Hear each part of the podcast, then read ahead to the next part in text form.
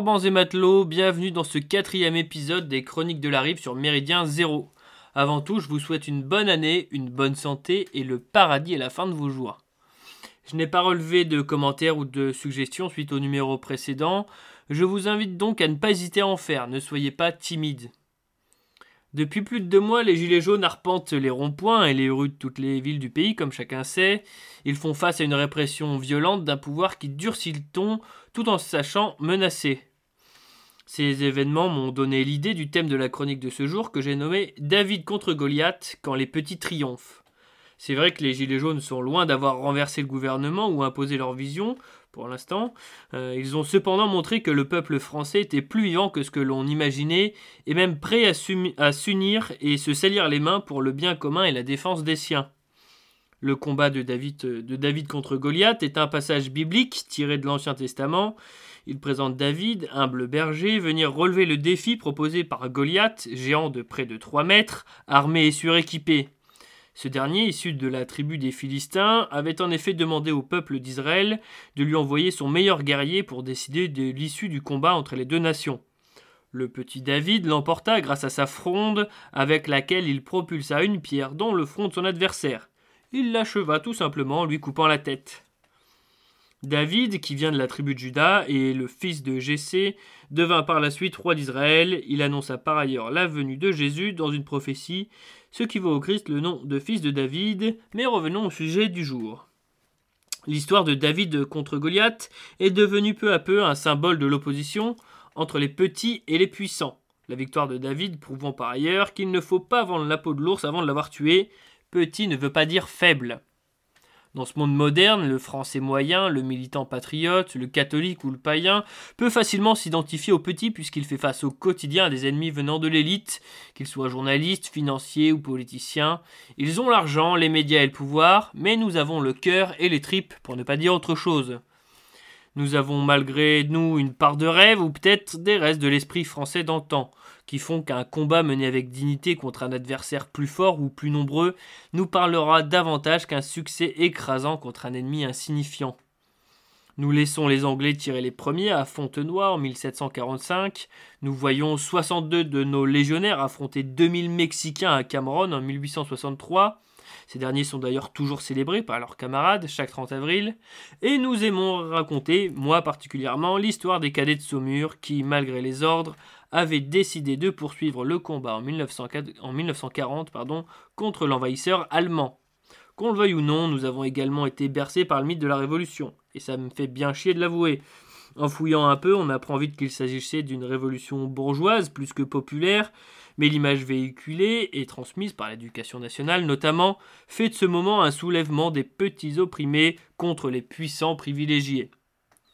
Le football, et plus particulièrement la Coupe de France, est le meilleur moyen d'exprimer ses sentiments dans le monde du sport, et même dans le monde tout court.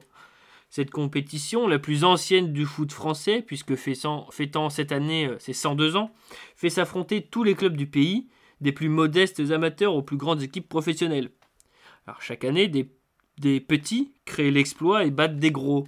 Je ne parle pas d'une petite division d'écart qui en soi ne serait pas si importante, mais d'une différence immense quand des boulangers, des facteurs et des manutentionnaires mettent un short et giflent des millionnaires.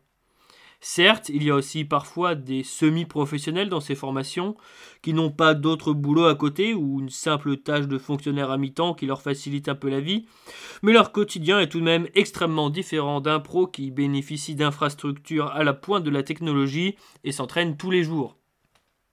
En ce début d'année, à l'heure où je vous parle, l'édition 2018-2019 de la Coupe de France nous a déjà offert plusieurs surprises, dont deux que je souhaitais citer. Andrézieux, club de National 2, nouveau nom du championnat de France amateur et donc de la quatrième division, a tout simplement battu l'Olympique de Marseille 2 buts à 0. Les sudistes ont beau être en difficulté en Ligue 1, ils représentent aux yeux de tous ce qui se fait de plus prestigieux en France. De son côté, le club de Viry-Châtillon, encore plus humble car évoluant en championnat régional, soit au sixième échelon, a battu Angers, autre club de l'élite, sur le score de 1-0. Dans la vie de tous les jours, le gardien de Viry-Châtillon est manutentionnaire dans le fromage au marché de Ringis. Expulsé lors de ce match, il fut remplacé au tour suivant par un gardien de 39 ans, habituellement coach sportif spécialisé dans le crossfit. Ça ne s'invente pas.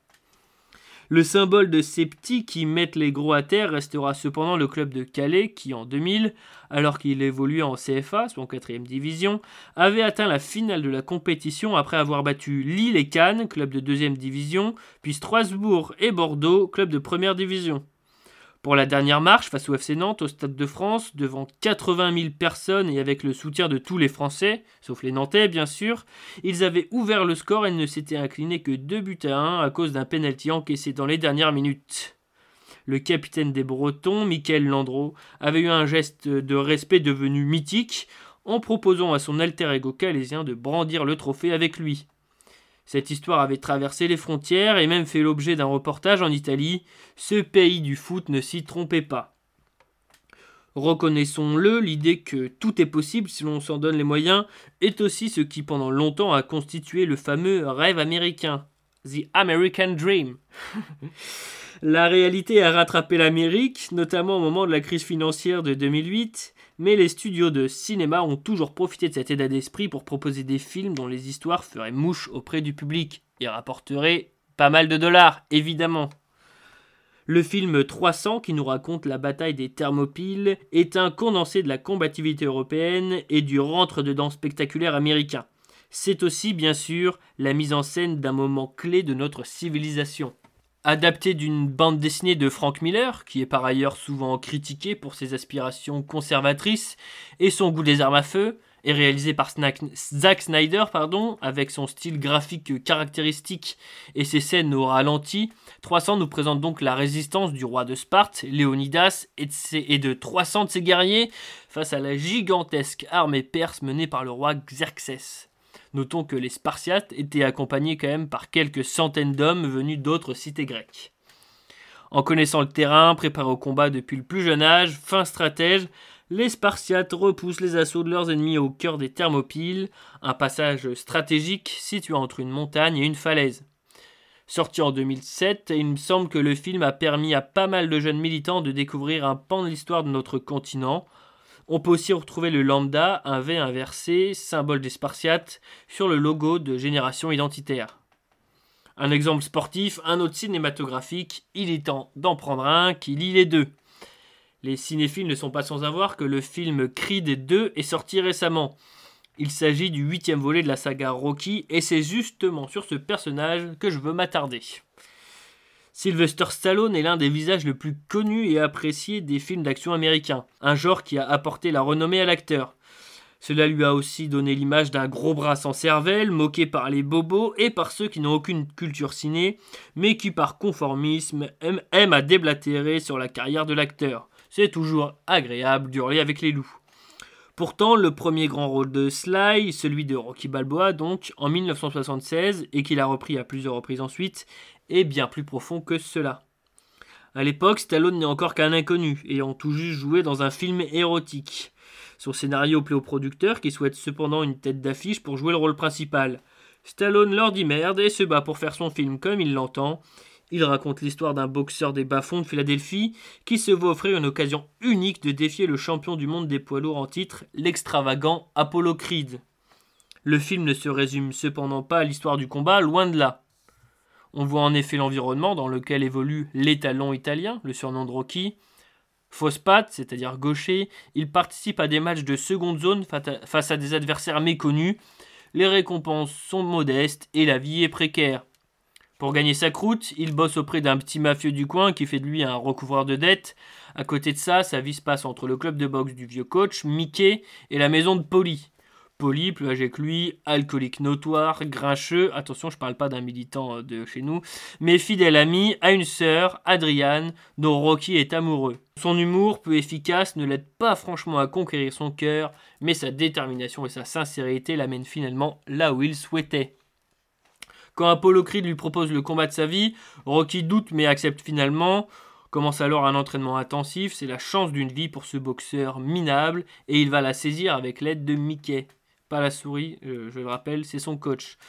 L'important n'est pas de remporter la victoire, mais de tenir la distance, et il tient 15 routes durant lors du grand jour, lui apportant la fierté qu'il n'avait jamais su trouver, et une sympathie immense auprès des spectateurs, et notamment des habitants de Philadelphie.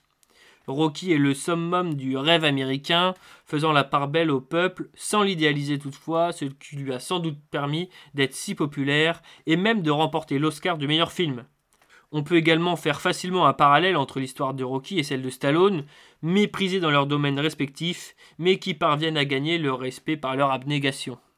L'anecdote n'est pas la plus connue, mais ce premier euh, volet de Rocky s'inspire aussi de l'histoire vraie de Chuck Wepner, illustre inconnu, qui en 1975 tenu pendant 15 rounds face à Mohamed Ali.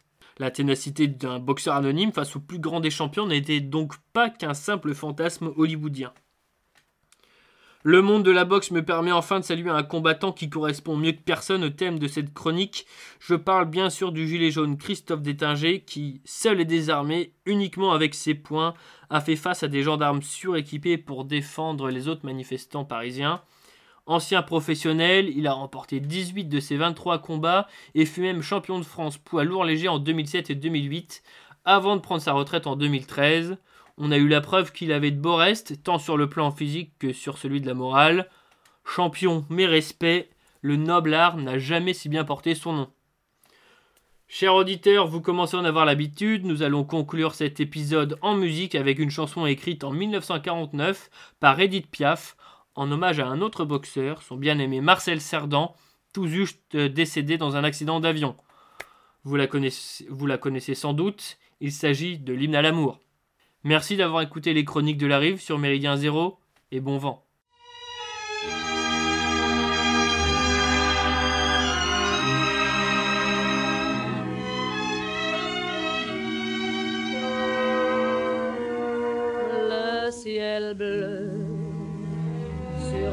Peut s'effondrer. Et la terre peut bien s'écrouler